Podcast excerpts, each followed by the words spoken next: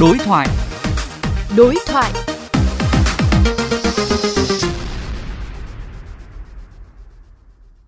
Thưa quý vị, Cục Cảnh sát Giao thông vừa đề xuất trả tiền cho người dân khi cung cấp các video clip ghi lại vi phạm giao thông để phục vụ phạt nguội. Với lý do không thể nơi nào cơ quan chức năng cũng có camera theo dõi.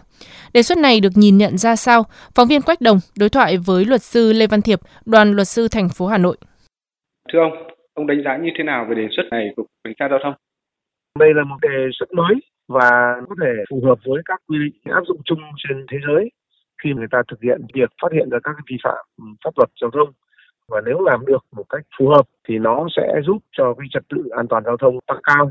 Thì đây là vấn đề sẽ xảy ra những tác động xã hội rất sâu sắc. Bởi vì sự giám sát của người dân khi được khuyến khích như vậy thì họ sẽ thực hiện khắp mọi lúc, mọi nơi về phía cục cảnh sát giao thông cần lưu ý những điều gì để tiếp nhận, phản hồi thông tin đến người cung cấp các cái clip vi phạm đó? Thì ở đây sẽ xuất hiện mấy vấn đề.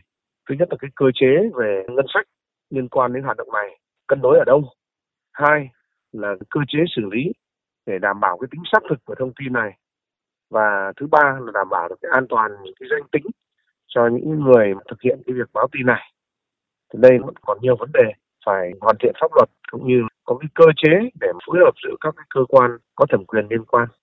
Về nguyên tắc người dân thực hiện cơ chế phát hiện cùng với cảnh sát giao thông và các cơ quan chức năng, thế sau khi phát hiện thì phải có cơ chế để tiếp nhận thông tin, tức là nó phải đảm bảo đồng bộ, đầu mối tiếp nhận thông tin để tiếp nhận các nguồn thông tin.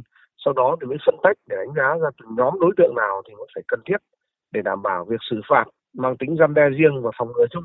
Và cuối cùng thì nó vẫn phải được các cơ quan nhà nước có thẩm quyền chấp nhận và xây dựng, hoàn thiện, có các cái quy định, pháp luật nó đầy đủ, làm cái căn cứ để cho người ta thực hiện để tránh cái việc hành vi tùy tiện, lạm quyền hoặc là xảy ra các cái bất ổn xã hội khác. Xin cảm ơn ông.